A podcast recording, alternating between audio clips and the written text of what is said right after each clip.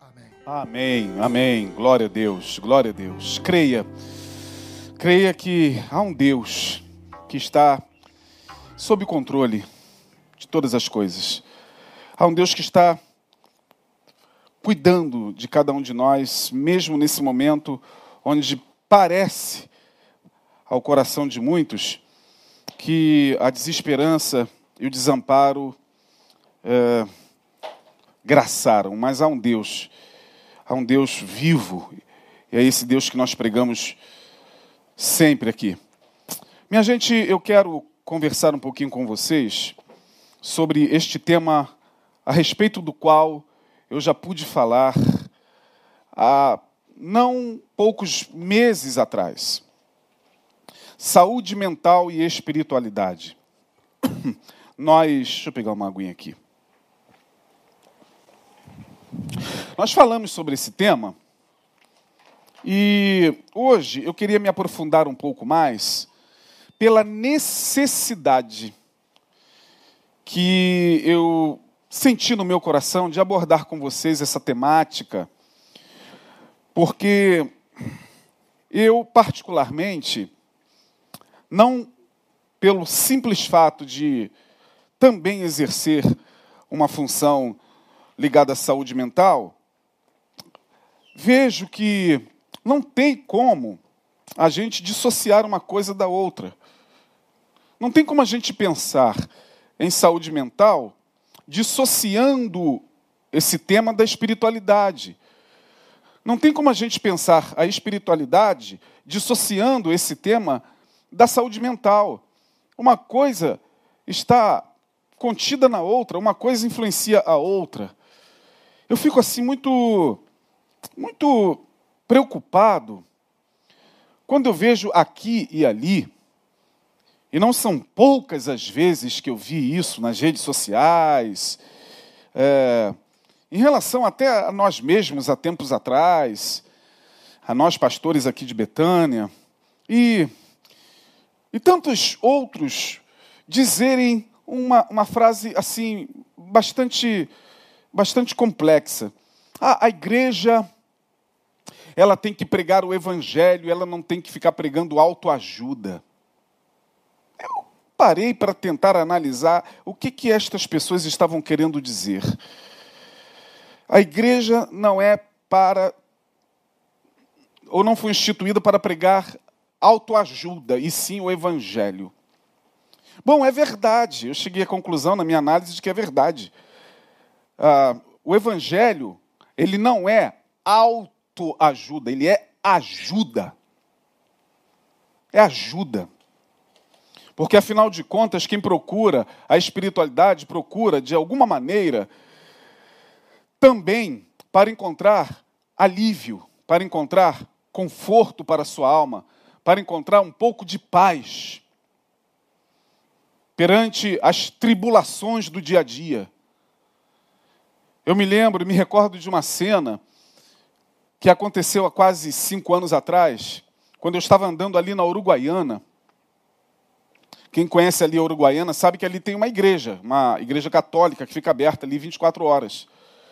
E naquele lufa-lufa, naquela correria, eu passei em frente à igreja, um piano estava sendo tocado e uma música ao fundo. Eu me permiti entrar. Fiquei ali atrás, observando, em reverência, em respeito ao ambiente sagrado no qual eu estava. É, mesmo não tendo talvez correspondência com o meu sagrado, mas era o sagrado das pessoas que estavam ali. Portanto, é uma questão de egrégora, é uma questão de respeito, e nós já falamos sobre isso aqui. Eu entrei, eram mais ou menos por volta de meio-dia e meia, eu estava resolvendo uma situação no centro da cidade, eu estava muito atribulado, não tinha conseguido resolver, mas entrei. Entrou comigo mais umas duas pessoas. E lá fora a vida correndo. Aqui atrás, na Uruguaiana, aquele barulho de buzina, aquele barulho de carro, aquele barulho de gente gritando, de ambulante, de. Ali dentro, eu percebi um, um ambiente muito apaziguador o rapaz tocando lá à frente, um camarada entrou, ajoelhou-se ao meu lado e, contrito, começou a fazer a sua prece. Uma outra entrou com o terço na mão e dobrou os seus joelhos.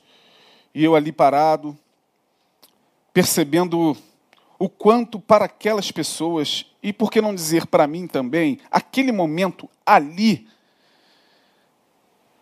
estava sendo significativo no sentido de me permitir respirar uma atmosfera diferente daquela que eu estava respirando há poucos minutos atrás.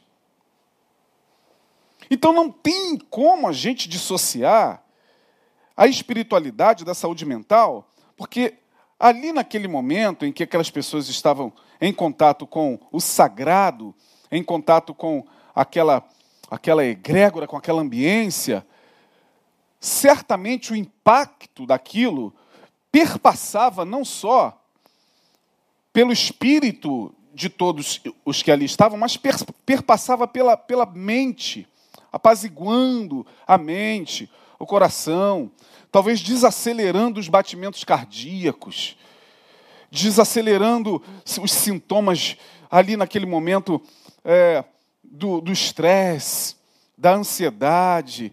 Eu não sei se você já teve essa experiência. Então, quando alguém chega e fala, ah, evangelho, o que, que as pessoas estão querendo dizer com isso? Que evangelho não é autoajuda, que tem que pregar a palavra de Jesus. Se o próprio Jesus falou, vinde a mim, todos os que estás cansados, sobrecarregados, e eu vos aliviarei. Tomai sobre vós o meu jugo e aprendei de mim, que sou manso e humilde de coração, e encontrareis descanso para vossas almas, porque o meu jugo é suave, o meu fardo é leve. Como estar diante de uma proposta espiritual se esta proposta não integrar todos os sistemas que nos compõem? Por isso, o tema de hoje é Saúde mental e espiritualidade, uma visão holística. Que palavra é essa, pastor? Estranha. Muita gente não conhece a palavra holístico, com H. É holos, H-O-L-O-S. Holos é uma palavra grega que significa todo. Uma coisa holística é uma coisa integral. Uma visão holística é uma visão integral. Quem possui a visão holística sobre qualquer coisa, procura, pela sua maneira de ser e pela sua própria estrutura mental, quando é voltada para a visão holística, que é o meu caso, eu me considero holístico. Tem os que são holístico e tem aqueles que são mais cartesianos, mais pragmáticos para a vida, preto no branco, arroz com feijão, é, um mais um são dois, isso é isso, isso é aquilo. Então, é, é questão de yin e yang. Não é que uma coisa é melhor do que a outra, é que uma coisa complementa a outra. O holístico é aquele que, que tem uma visão integral da vida. Holos de integral.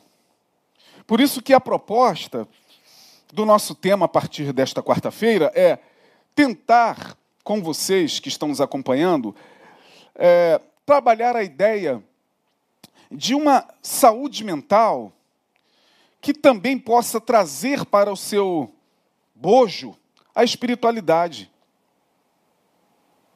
Porque quando nós falamos de saúde mental, saúde mental, vamos fazer uma live sobre saúde mental. Vamos fazer um programa sobre saúde mental.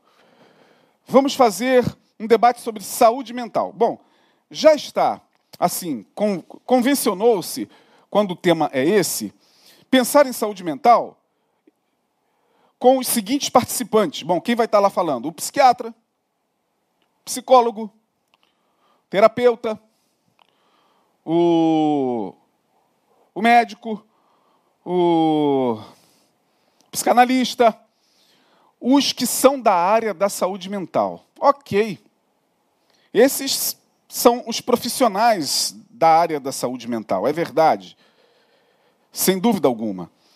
Mas quando nós olhamos o ser humano E entendemos que o ser humano, eu vou ler essa palavra agora, não é alguém que está constituído apenas por uma parte, mas tem outras partes que o constituem.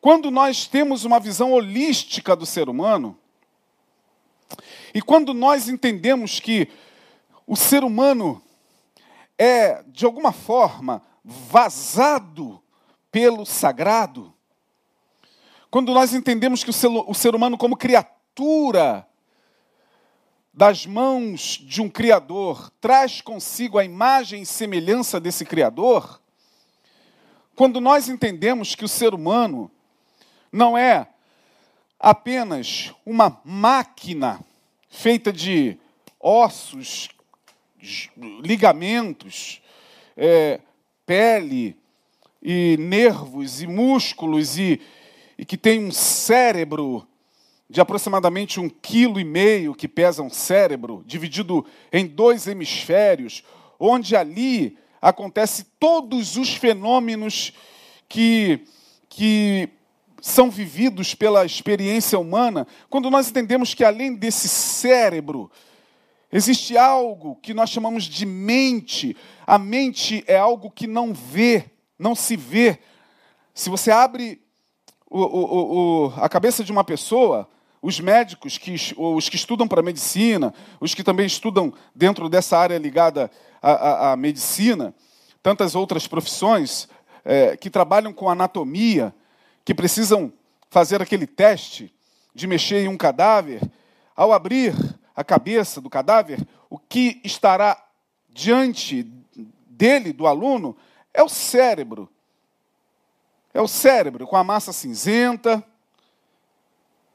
e com todas as regiões e compartimentos que são estudados pela anatomia, pela neurociência. Onde está a mente? Por que falamos de mente? Onde a mente está agindo?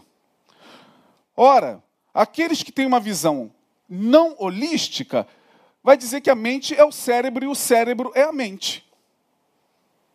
Não, mas os próprios neurocientistas estão hoje numa dúvida muito grande: o que é mente, o que é cérebro? O homem é só isso aqui mesmo? Ou tem alguma coisa que o anima? E que após a sua morte, isso que o animava deixou de animar o seu corpo. Portanto, é uma visão holística. Hoje, os, profissionais de saúde, terapeutas, psicólogos, psicanalistas, que se, os que se propõem a trabalhar com o ser humano, precisam, de alguma maneira, é, ainda que com muita dificuldade para aqueles mais pragmáticos, mais cartesianos, precisam levar em consideração que o homem é uma criatura extremamente complexa e maravilhosa. Nós somos extremamente maravilhosos. Não há nada mais maravilhoso do que isso aqui. Isso aí. Essa constituição que chamamos de humano e, portanto, ao olhar para o ser humano, nós temos que considerar que o ser humano traz consigo outras instâncias que, uma vez, umas agindo sobre as outras, ou uma agindo sobre a outra, há o reflexo, sim, nas suas emoções, há o reflexo, sim, no seu modo de pensar, no seu modo de perceber, no seu modo de sentir, nos seus afetos. Isso fica muito confuso, porque, infelizmente, a, a igreja, de um modo geral, se afastou ao longo desses quase 1.800 anos de história da igreja cristã, se afastou muito desse, desse conceito holístico. Por um lado, militava-se apenas no campo das questões espirituais. O discurso da igreja abandonou, ou se não abandonou, nunca teve, mas um dia já teve sim, mas foi deixando de lado essa visão de que o ser humano, ele não é feito só de alguma coisa que, que o caracteriza como espiritual. Ele tem um corpo, esse corpo sente dor, esse corpo sente fome, esse corpo tem necessidades, esse corpo, ele ainda não morreu, não foi para o céu, portanto, ele precisa viver em condições mínimas que lhe permitam uma vida digna. E aí, depois, com o passar do tempo, a igreja foi percebendo isso. A igreja foi percebendo, sim, que o discurso dela em relação às questões espirituais não estava errado.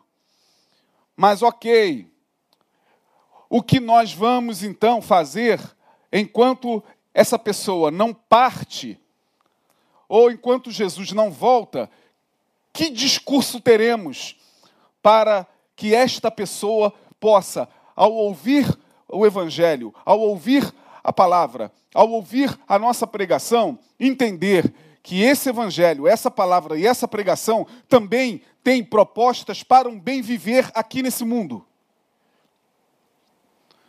Essa é a grande questão.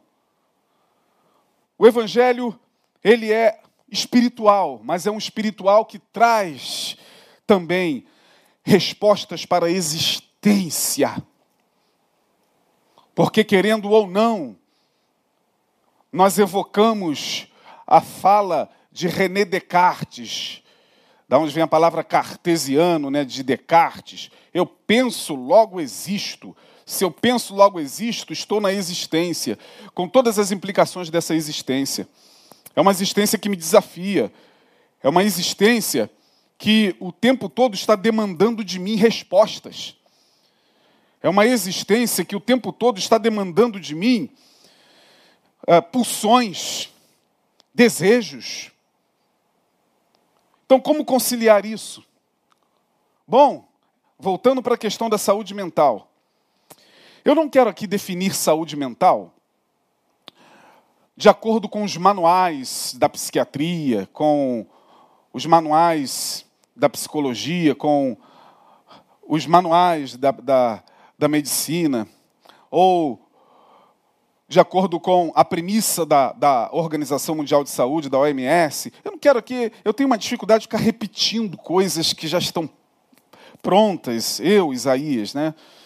tenho uma, uma dificuldade com aquilo que, que me, me obriga a repetir o que já está elaborado. Não que eu ignore, mas se eu fosse pensar em saúde mental, sem pegar essas definições todas da OMS, da, como é que eu pensaria a partir daquilo que eu estou propondo pregar a vocês?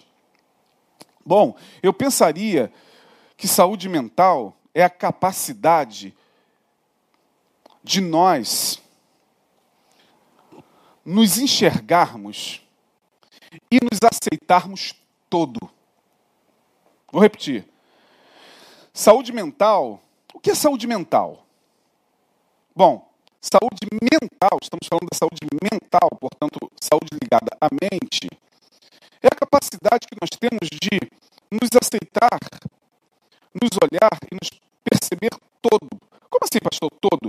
Todo no sentido de que é impossível que nós, como seres humanos, queiramos ter saúde mental se nós não conseguimos aceitar dentro de nós a possibilidade, inclusive daquilo que nós, porque rejeitamos em nós, costumamos expulsar de nós e jogar no outro. Vou repetir para não ficar confuso. Eu, eu acho muito complicado você ter saúde mental quando você olha para você e você olha para você fragmentado. Você só consegue aceitar em você a, bondade, a luz, as boas ações. Você só consegue aceitar em você o que é bom. E o que é mal? O que é mal não tenho em mim. O que eu faço então com isso que é mal e que eu não aceito? Eu pego isso, expulso e jogo no outro.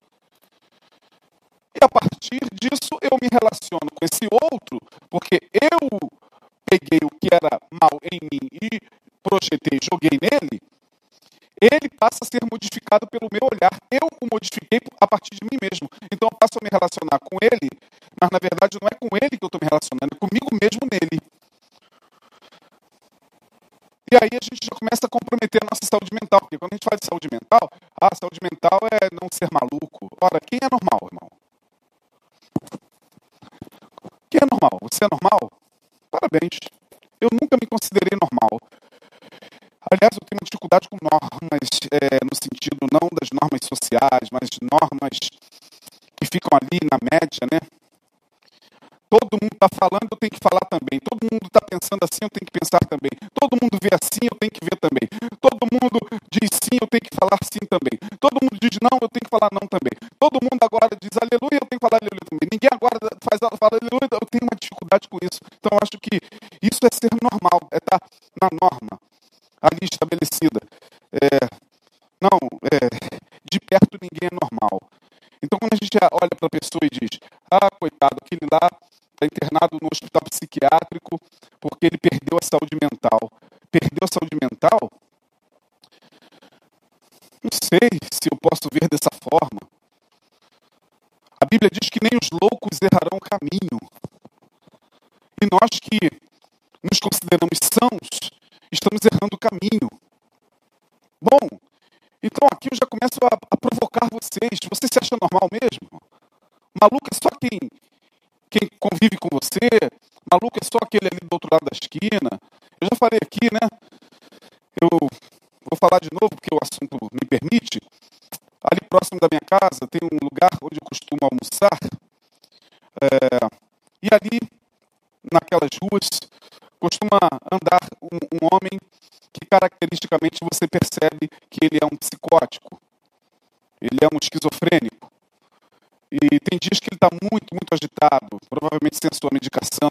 Outros dias ele está mais tranquilo, mais sereno, porém é, sem capacidade de interação nenhuma.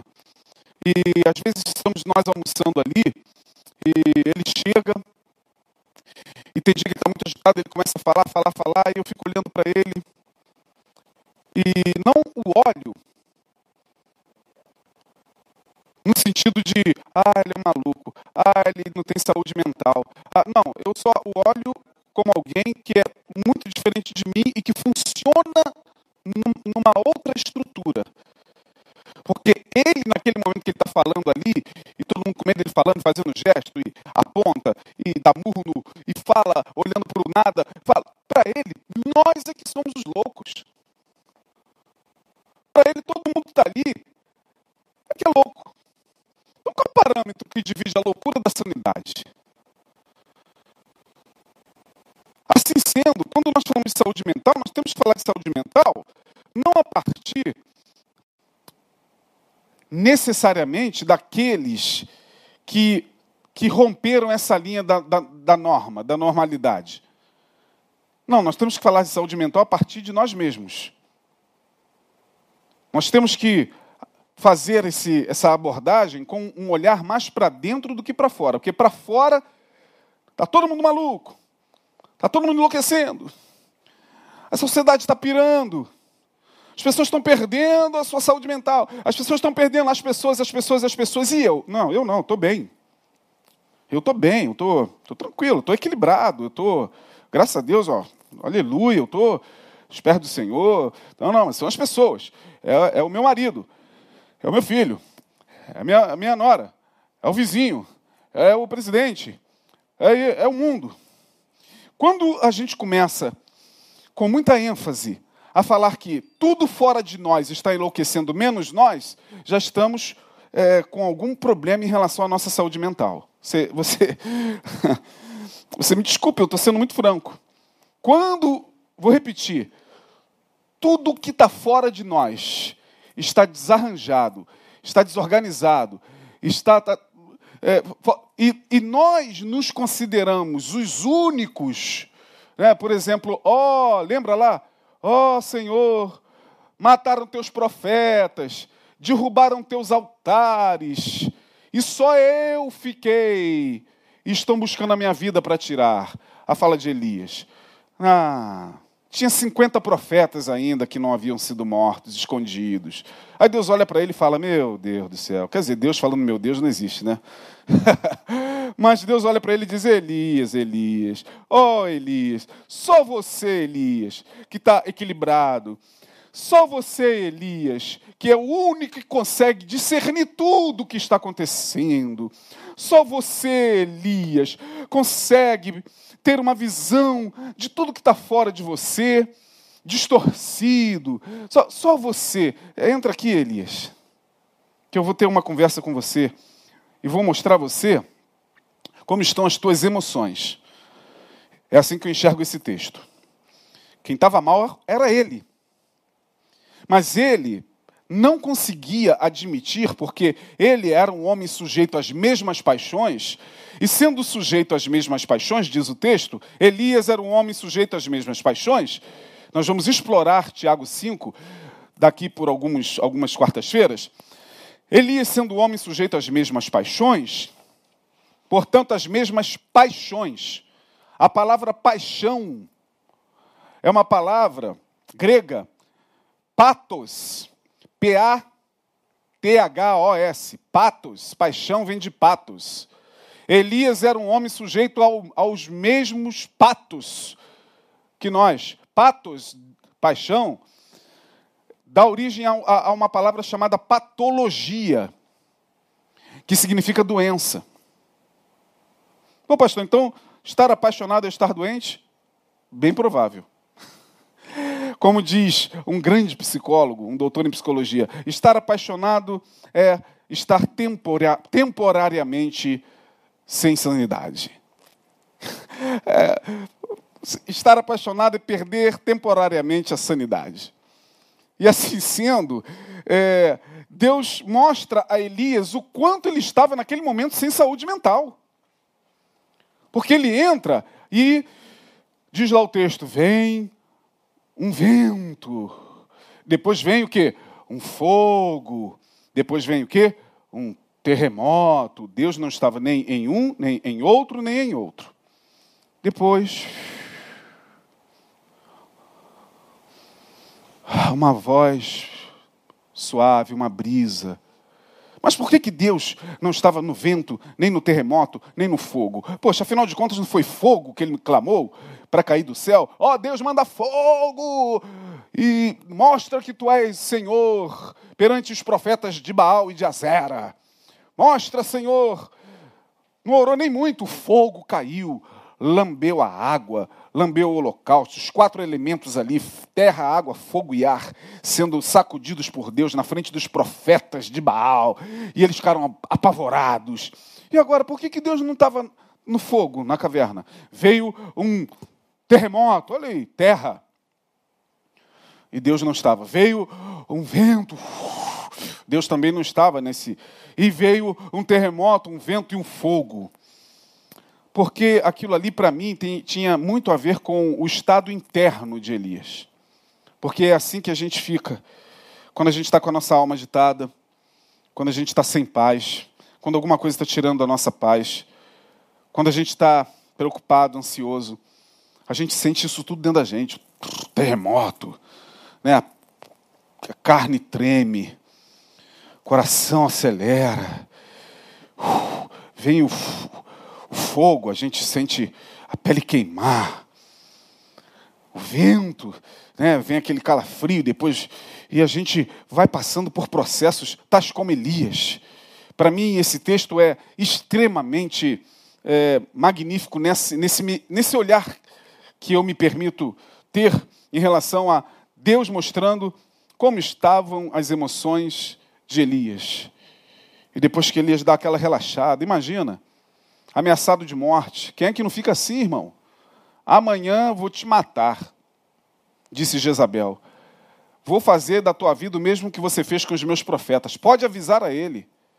E o cara fica desesperado, porque ele era homem, sujeito às mesmas, às mesmas paixões. Ele era profeta, mas ele era homem. Ele, ele, ele tinha a mesma constituição que nós temos. Ele era um homem com seus dramas, com seus medos. Ninguém conhece a história do, do Elias, o tisbita. A gente só abre a Bíblia e vê ele aparecer no cenário. Agora, sabe o que, que ele viveu? Sabe de que família ele veio? sabe como foi a infância desse profeta, sabe do que ele passou, ninguém sabe nada de Elias. Assim como ninguém sabe nada da vida de ninguém, por isso que julgar é fácil. Olhar uma pessoa e falar, ah, perdeu a sua saúde mental, ah, olha como é que ela está, olha como é que ele ficou, vai lá e vê a história, minha gente. A gente não pode sair julgando as pessoas assim, não.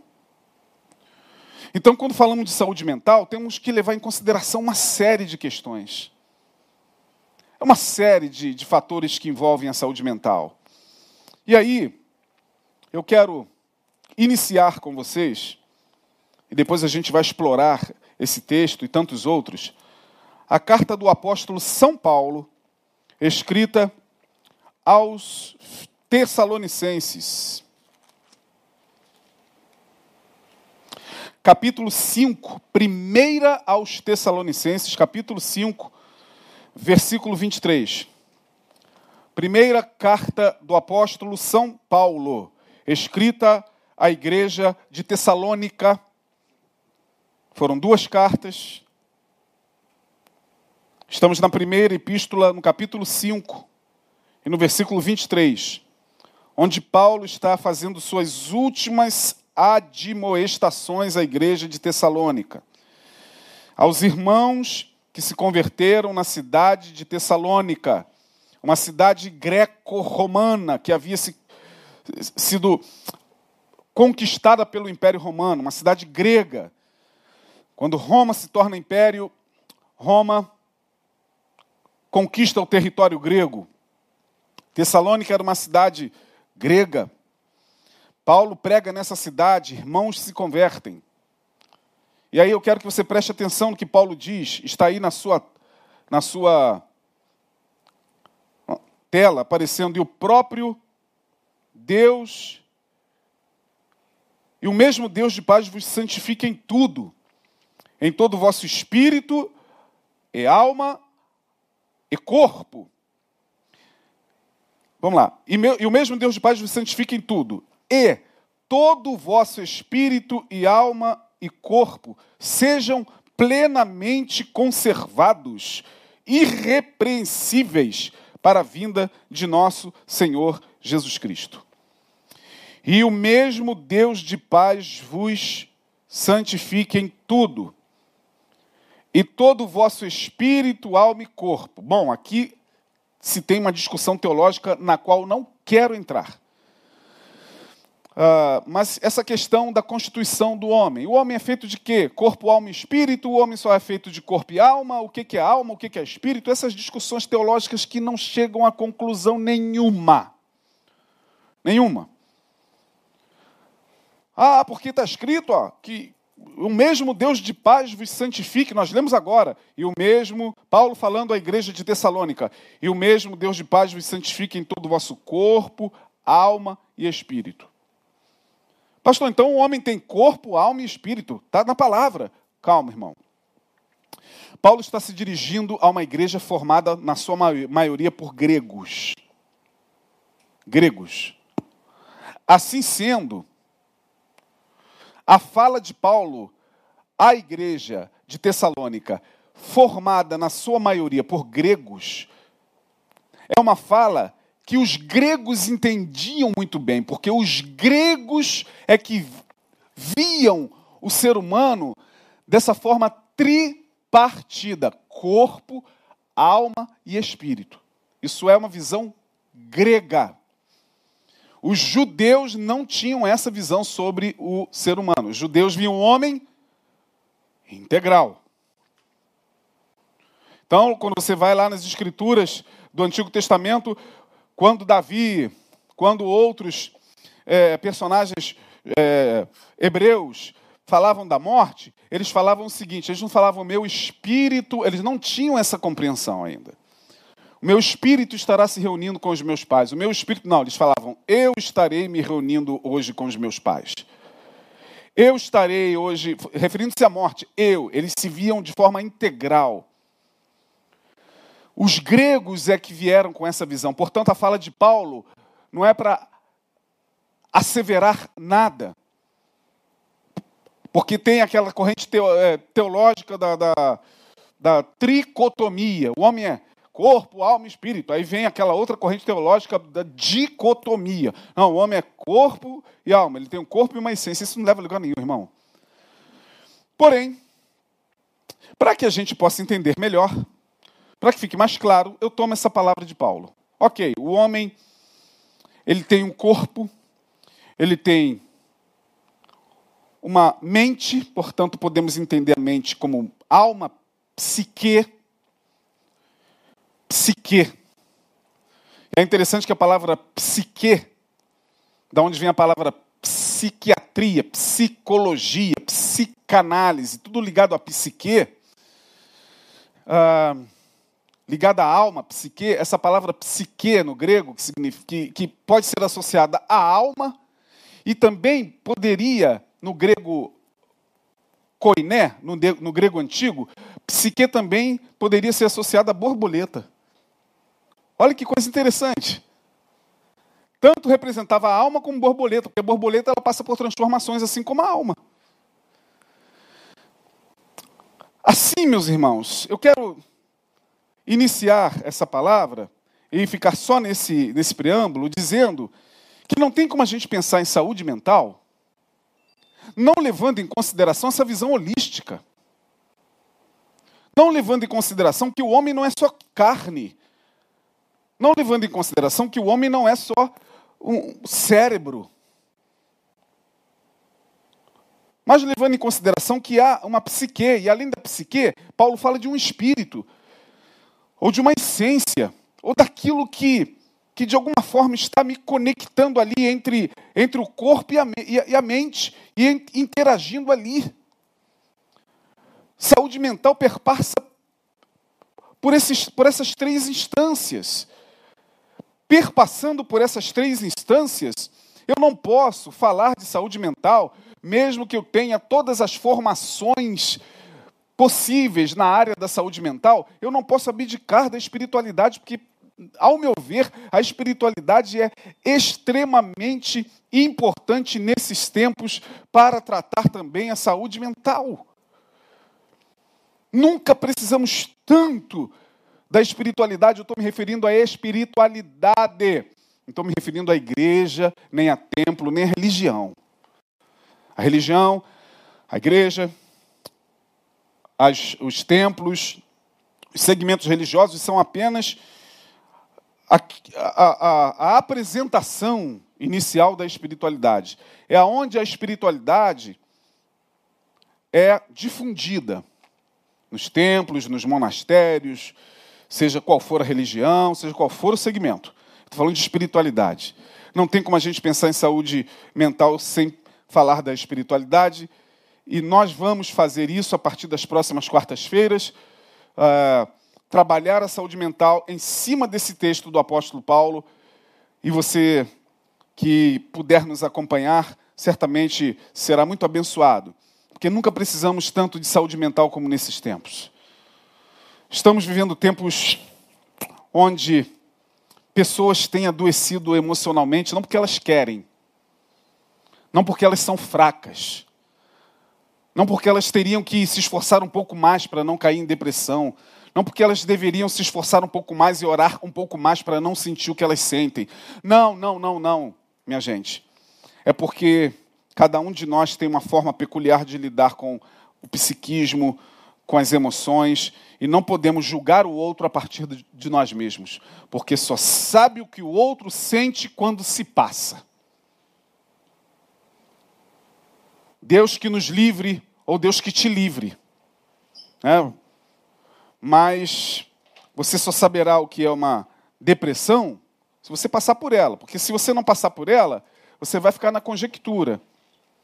Você vai ficar emitindo juízos de valor sobre quem está sofrendo desse mal e de tantas outras síndromes, sem a devida compreensão de que isso ali é o humano se manifestando, ainda que de forma adoecida, mas é o humano. É o humano. Isso não dá em poste, isso não dá em carro, isso dá em gente. Que o Senhor nos abençoe e que nós possamos compartilhar da melhor forma possível esse tema que é tão desafiador. Quarta-feira estaremos de volta e que o Senhor possa te dar uma semana abençoada. No nome de Jesus Cristo. Nós sempre sabemos o que falamos aqui, nunca o que o outro entendeu. Então, que Deus abençoe a todos. Vamos orar. Obrigado, Senhor, por esta noite, por esta palavra. Que encontre guarita nos corações, que encontre ressonância na vida daqueles que precisam tanto nesse tempo, Senhor, de, de um equilíbrio maior. Todos nós estamos nesse mesmo contexto, Senhor, de medo, insegurança, incerteza. Que a tua palavra nos ajude e que o Senhor nos oriente para que possamos propagá-la da forma mais clara e equilibrada possível. No nome de Jesus. Amém. Até a próxima quarta-feira.